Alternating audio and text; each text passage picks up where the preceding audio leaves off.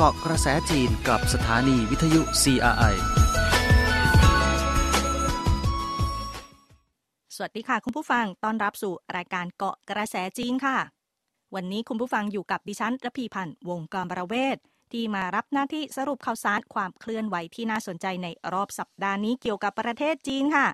สัปดาห์นี้นะคะ ก็มีอีกหนึ่งวันเทศกาลสำคัญของจีนนะคะ ชื่อว่าเทศกาลเซี่ยจื้อหรือว่าฤดูร้อนมาถึงแล้วค่ะ เป็นหนึ่งใน 24 ฤดูกาลแต่ดั้งเดิมของจีนนะคะ ก็จะกำหนดโดยปฏิทินนะคะ จันทรคติของจีน ซึ่งวันที่ 21 มิถุนายนของทุกปีนะคะ ก็ถือว่าเป็นวันโยคะสากลด้วย โดยปีนี้นะคะที่จีนก็มีการจัดกิจกรรม เนื่องในวันโยคะสากลด้วยนะคะ ถือเป็นการแลกเปลี่ยนทางวัฒนธรรม ระหว่างจีนกับอินเดียค่ะ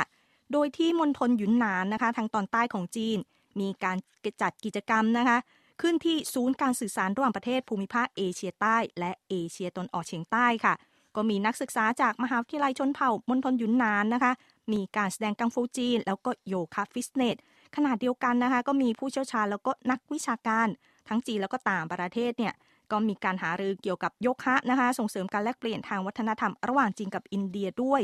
แล้วที่เมืองอื่นๆนะคะ ของที่จีนนี่ก็คือมีกิจกรรมเหมือนกัน อีกหนึ่งตัวอย่างนะคะ อย่างเช่นที่เมืองหางโจวในมณฑลเจ้อเจียงทางภาคกลางนะคะ ตอนกลางของจีนนี่ก็คือ มีคุณเล่อหมิงเฉานะคะวัย 78 ปี เริ่มฝึกโยคะเมื่ออายุ 63 ปี ได้ใบรับรองเป็นผู้สอนระดับสูงด้วยเมื่ออายุ 70 ปีค่ะ โดยคุณเล่อหมิงเฉานะคะ ได้เปิดชั้นเรียนโยคะฟรี ตั้งแต่เมื่อ มีอายุ 71 ปี แล้วก็ตลอดช่วงเวลา 7 ปีที่ผ่านมานะคะ ก็มีการเปิดสอนให้ผู้ที่รักการเล่นโยคะนะคะสำหรับวัยกลางคนแล้วก็ผู้สูงอายุโดยเฉพาะเลยด้วย ซึ่งนายกรัฐมนตรีของอินเดียนะคะ นายนเรนทาโมดี เคยกล่าวไว้นะคะว่าเหตุผลที่กำหนดให้วันที่ 21 มิถุนายนของทุกปีเนี่ยเป็นวันโยคะสากลก็เนื่องมาจากว่า เป็นวันที่มีกลางวันยาวนานที่สุดของทั้งปีในโลกซีกเหนือนะคะ ก็ถือว่ามีความหมายพิเศษสำหรับหลายประเทศในโลกค่ะ แล้วก็วันที่ 22 มิถุนายนที่ผ่านมานะคะ ก็ถือว่าเป็นวันการกุศลของเด็กจีนด้วยก็มีการจัดกิจกรรมศิลปะแล้วก็สวัสดิการสาธารณะต่าง ๆ ทั่วประเทศจีนค่ะ ก็เพื่อที่จะให้ความรักแก่เด็กๆนะคะ โดยปีนี้นะคะ จีนก็จะมุ่งไปที่การดูแลเด็กด้อยโอกาส ให้เติบโตอย่างมีสุขอนามัยค่ะ โดยมูลนิธิกาชาติจีนนะคะ มีการจัดทัวร์ชมผลงานศิลปะของเด็กด้อยโอกาสในกรุงปักกิ่ง เพื่อส่งเสริมนะคะ ความรักความผูกพันเอาใจใส่กันในสังคม กับครอบครัวของเด็กอพยพจากพื้นที่ยากจนค่ะ ที่เมืองอีชางนะคะมณฑลหูเป่ยก็มีการจัดกิจกรรมบริการดูแลเด็กภาคฤดูร้อน ในหัวข้อที่ว่าปกป้องเด็กๆ ให้เติบโตไปด้วยกันอย่างดีค่ะ มีอาสาสมัครนะคะมาอธิบายความรู้ ด้านการป้องกันการจมน้ำแก่เด็กๆ แล้วก็มีการสอนนะคะการฝึกทักษะการทำงานฝีมือต่างๆ ที่มณฑลเสฉวนค่ะ ก็มีการเปิดตัวกิจกรรมในหัวข้อที่ว่า ส่งการศึกษาสู่ชนบทนะคะ เปิดหลักสูตรที่หลากหลายอย่างเช่น ดนตรี ศิลปะแล้วก็นาฏศิลป์ ที่โรงเรียนในชนบท โดยไม่เสียค่าใช้จ่ายด้วยค่ะ สำหรับเจ้าหน้าที่นะคะที่สำนักงานอายการอำเภอฉงเจียง ในมณฑลกุ้ยโจวทางใต้ของจีนนี่ก็มีการแนะนำความรู้ที่เกี่ยวข้องกับกฎหมายคุ้มครองผู้เยาว์ค่ะมณฑลหูหนานนะคะ ในเมืองหยงโจวทีมอาสาสมัครดูแลเด็กที่ต้องอยู่ห่างจากพ่อแม่นะคะ ก็มีการให้คำปรึกษา ให้มีการพัฒนาด้านคุณภาพ การศึกษา ด้านความปลอดภัยนะคะ แล้วก็ให้คำปรึกษาในเรื่องของจิตวิทยารวมไปถึงเปิดสอน ความรู้นะคะ ด้านเทคโนโลยีด้วยเป็นต้นนะคะ ก็เพื่อให้เด็กๆนั้นมีช่วงหยุดยาวภาคฤดูร้อนที่มีความสุข แล้วก็มีชีวิตที่หลากหลายมีความสมบูรณ์มากขึ้นค่ะ นอกจากนี้นะคะที่เมืองปินโจในมณฑลหูหนานก็มีการจัดกิจกรรมสงเคราะห์เด็ก โดยมีการมอบของขวัญนนะคะ เป็นกระเป๋าเป็นเครื่องเขียนนะคะ อุปกรณ์การเรียน แล้วก็เลี้ยงอาหารแก่เด็กๆ ที่ต้องอยู่ห่างจากพ่อแม่ด้วยค่ะ สำหรับที่มณฑลอันฮุยนะคะ ในเมืองเหอเฟยก็มีการจัดกิจกรรมเกี่ยวกับหนังสือค่ะ มีการบริจาคหนังสือด้านวรรณกรรม ประวัติศาสตร์ วิทยาศาสตร์ แล้วก็หนังสือภาพสำหรับเด็กโดยไม่มีการเสียค่าใช้จ่ายค่ะ ก็ถือเป็น การจัดกิจกรรมในวันการกุศลของเด็กจีนทั่วประเทศเลยนะคะ ก็เป็นการแสดงให้เห็นนะคะว่าทางการจีนเนี่ยให้ความสำคัญกับอนาคตของชาติ ไม่แพ้ประเทศอื่นๆนะคะ นอกจากจะให้ความรู้การพัฒนาการดำเนินชีวิตแล้วนะคะ แล้วก็ยังรวมไปถึงสุขภาพของเด็กๆจีนนะคะ ก็ได้รับความสนใจเอาใจใส่จากทางการจีน เช่นกันค่ะ โดยมีรายงานของคณะรัฐมนตรีจีนนะคะ เกี่ยวกับ งานส่งเสริมสุขภาพเด็กเมื่อต้นสัปดาห์ที่ผ่านมานะคะ โดยเป็นเนื้อหานะคะที่ส่งไปให้คณะกรรมการประจำสภาประชาชนแห่งชาติจีนนั้นพิจารณาค่ะ โดยเนื้อหาก็จะแสดงนะคะว่าในช่วงไม่กี่ปีที่ผ่านมา สุขภาพโดยรวมของเด็กจีนถือว่าดีขึ้น แต่มีปัญหาบางอย่างนะคะนะคะ อย่างเช่น ในเรื่องของสายตา แล้วก็น้ำหนักตัวนะคะ มีสายตาที่สั้นน้ำหนักตัวที่เกิน ส่งผลต่อการเติบโตตามปกติของเด็กที่เด่นชัดขึ้นค่ะ รายงานดังกล่าวนี้นะคะ ระบุว่าในปี 2021 ที่ผ่านมา อัตราการเสียชีวิตของทารกทั่วประเทศจีนแล้วก็อัตราการเสียชีวิตของเด็กที่อายุต่ำกว่า 5 ปีนั้นอยู่ที่ร้อยละ 5 และร้อยละ 7.1 ตามลำดับค่ะ ขณะเดียวกันนะคะ ก็รายงานยังชี้ด้วยว่าปัญหาสายตาสั้นน้ำหนักตัวเกิน กระดูกสันหลังคด แล้วก็ ปัญหาด้านสุขภาพอื่นๆเนี่ยมีปัญหาที่เด่นชัดขึ้น โดยในปี 2020 นะคะ อัตราสายตาสั้นโดยรวมของเด็กแล้วก็วัยรุ่นจีนนั้นอยู่ที่ร้อยละ 52.7 ส่วนการบาดเจ็บจากการจมน้ำอุบัติเหตุทางการจราจรแล้วก็อื่นๆเนี่ยเป็นสาเหตุที่ทำให้เป็นการเสียชีวิตหลักของเด็กที่อายุต่ำกว่า 5 ปีค่ะ รายงานยังระบุด้วยนะคะว่า ตั้งแต่เกิดสถานการณ์การแพร่ระบาดโควิด -19 นี้นะคะ เด็กๆเเรียนที่บ้านแล้วก็ออนไลน์ เรียนผ่านออนไลน์นี้เพิ่มมากขึ้น ก็ทำให้เวลาการออกกำลังกายเนี่ยลดน้อยลง เวลาอยู่กับหน้าจออิเล็กทรอนิกส์นานขึ้น ก็ส่งผลนะคะทำให้สภาพสายตาของเด็กๆเนี่ยสั้นลงรุนแรงขึ้นด้วย แล้วนอกจากนี้ค่ะปัญหาออทิสติก สุขภาพจิตแล้วก็อื่นๆ ของเด็กเนี่ยกลายเป็นปัจจัย ที่ส่งผลกระทบต่อสุขภาพของเด็กจีนที่ไม่สามารถละเลยได้ค่ะ ด้านการบริการด้านสุขภาพของเด็กๆนะคะจนถึงสิ้นปี 2021 นั้น จีนมีโรงพยาบาลเด็กนะคะ 151 แห่ง มีอัตรา 2.2 เตียงต่อเด็กนะคะทุก 1,000 คนโดยเฉลี่ยค่ะ กุมารแพทย์นะคะมี 26,000 คน แล้วก็รายงานดังกล่าวก็ยังได้ชี้ถึงปัญหาการขาดแคลนทรัพยากรทางการแพทย์โดยรวม และการกระจายทรัพยากรทางการแพทย์ที่ไม่สมดุลด้วยค่ะ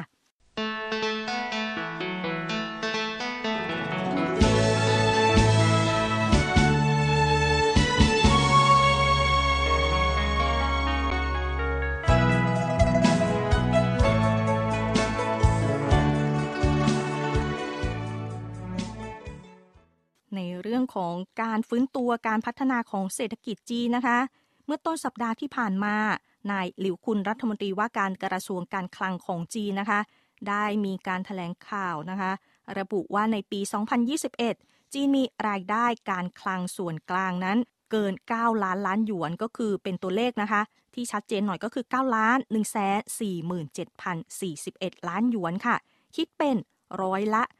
102.3 ของงบประมาณ เพิ่มขึ้นนะคะ รายได้ส่วนกลางของการคลังส่วนกลางของจีนนี้เพิ่มขึ้น ร้อยละ 10.5 จากปี 2020 ค่ะ โดยนายหลิวคุนนะคะ รัฐมนตรีว่าการกระทรวงการคลังของจีน เป็นผู้ที่ได้รับมอบหมายจากคณะรัฐมนตรีจีน ให้กล่าวรายงานสภาพการที่เกี่ยวข้องดังกล่าวนี้นะคะ ในที่ประชุมคณะกรรมการประจำสภาประผู้แทนประชาชนแห่งชาติจีนครั้งที่ 13 ค่ะ นายหลิวคุนรัฐมนตรีกระทรวงการคลังจีนนะคะ ยังชี้ว่า การเติบโตนี้ส่วนใหญ่ก็คือมาจากการฟื้นตัว แล้วก็การพัฒนาของเศรษฐกิจ แล้วก็ถือว่ามีการเพิ่มขึ้นอย่างมากก็เนื่องมาจากดัชนีราคาผู้ผลิตเป็นอีกหนึ่งปัจจัยสำคัญค่ะสำหรับที่กรุงปักกิ่งนะคะ ในรอบสัปดาห์นี้มีการจัดฟอรัมนะคะจีนกับโลกาภิวัตน์ครั้งที่ 8 เมื่อวันที่ 20 มิถุนายนที่ผ่านมาค่ะ ฟอรัมดังกล่าวนะคะ จัดขึ้นโดยคลังสมองโลกาภิวัตน์หรือว่า CCG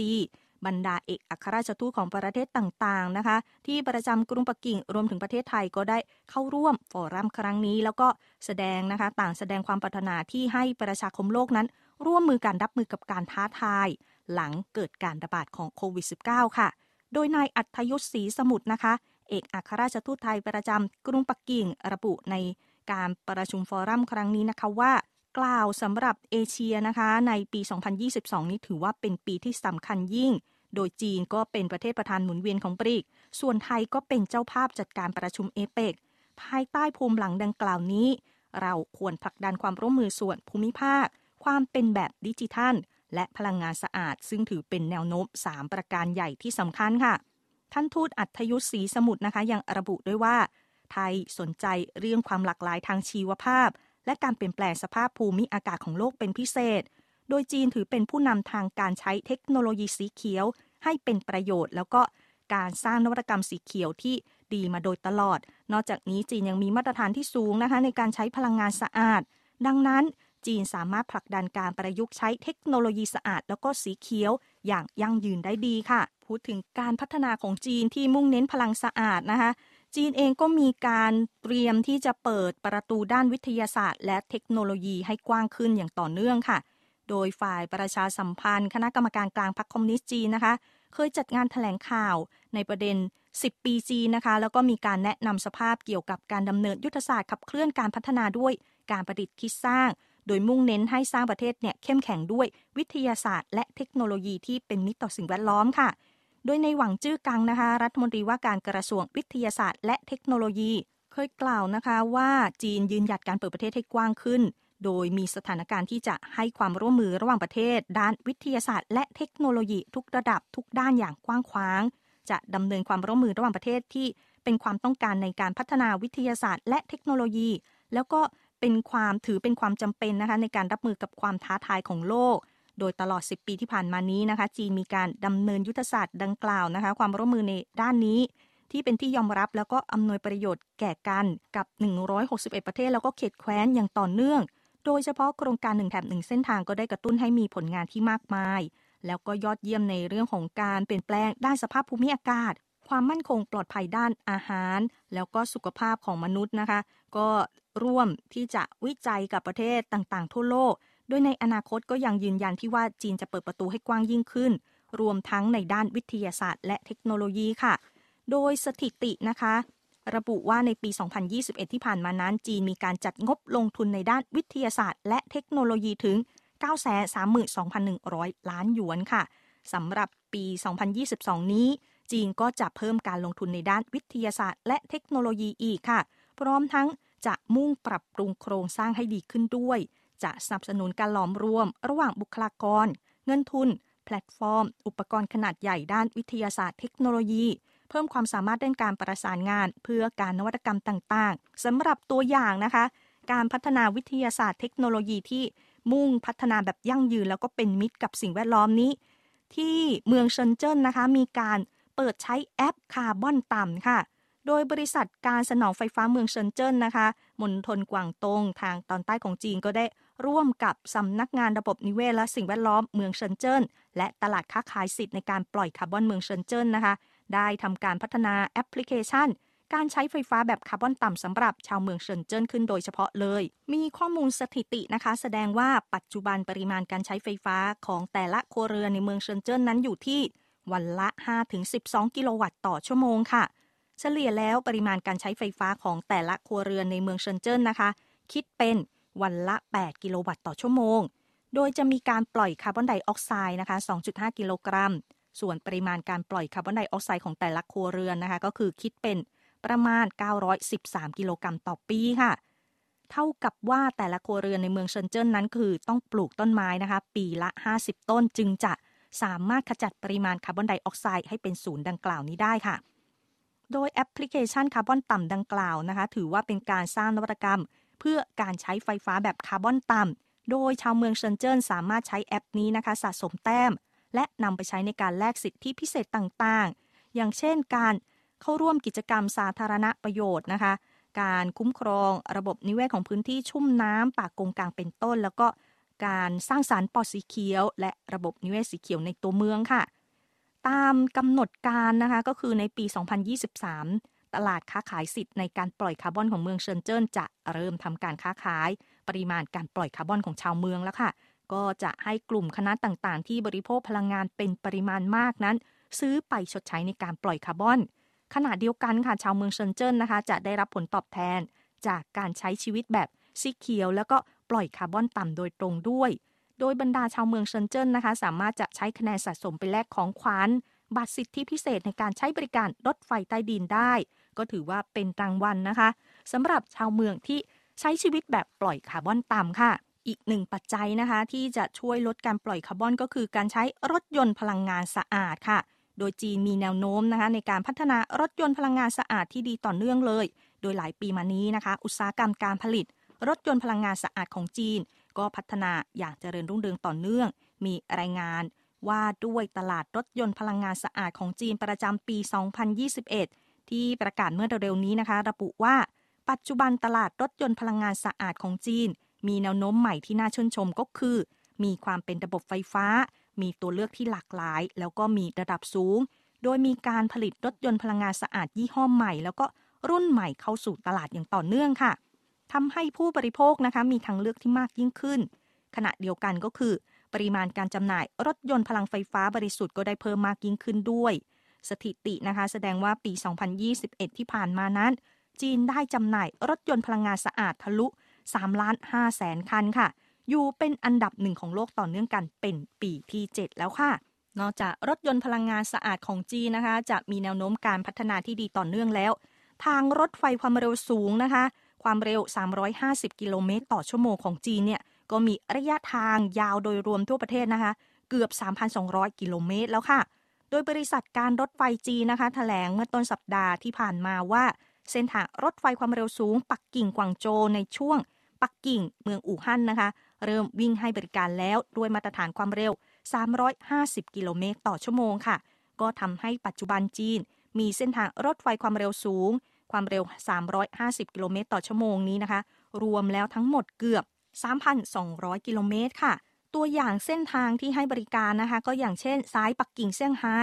ปักกิ่งเทียนจิน ปักกิ่งจางเจียโคบเฉิงตูชงชิ่ง แล้วก็รวมไปถึงปัก กิ่งอู่ฮั่นที่เพิ่งเปิดให้บริการไปล่าสุดนี้ด้วยนะคะ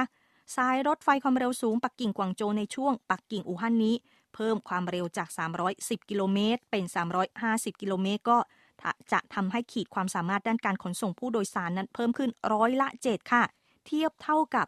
รถไฟวิ่งให้บริการ 15 เที่ยวนะคะ แล้วก็ที่นั่งรวมจะเป็นวันละ 18,000 ที่นั่งค่ะ กล่าวได้ว่าจีนประสบผลสำเร็จเชิงประวัติศาสตร์ในรอบ 10 ปีเกี่ยวกับการพัฒนาด้านการคมนาคมขนส่งนะคะ โดยฝ่ายประชาสัมพันธ์ของคณะกรรมการกลางพรรคคอมมิวนิสต์จีน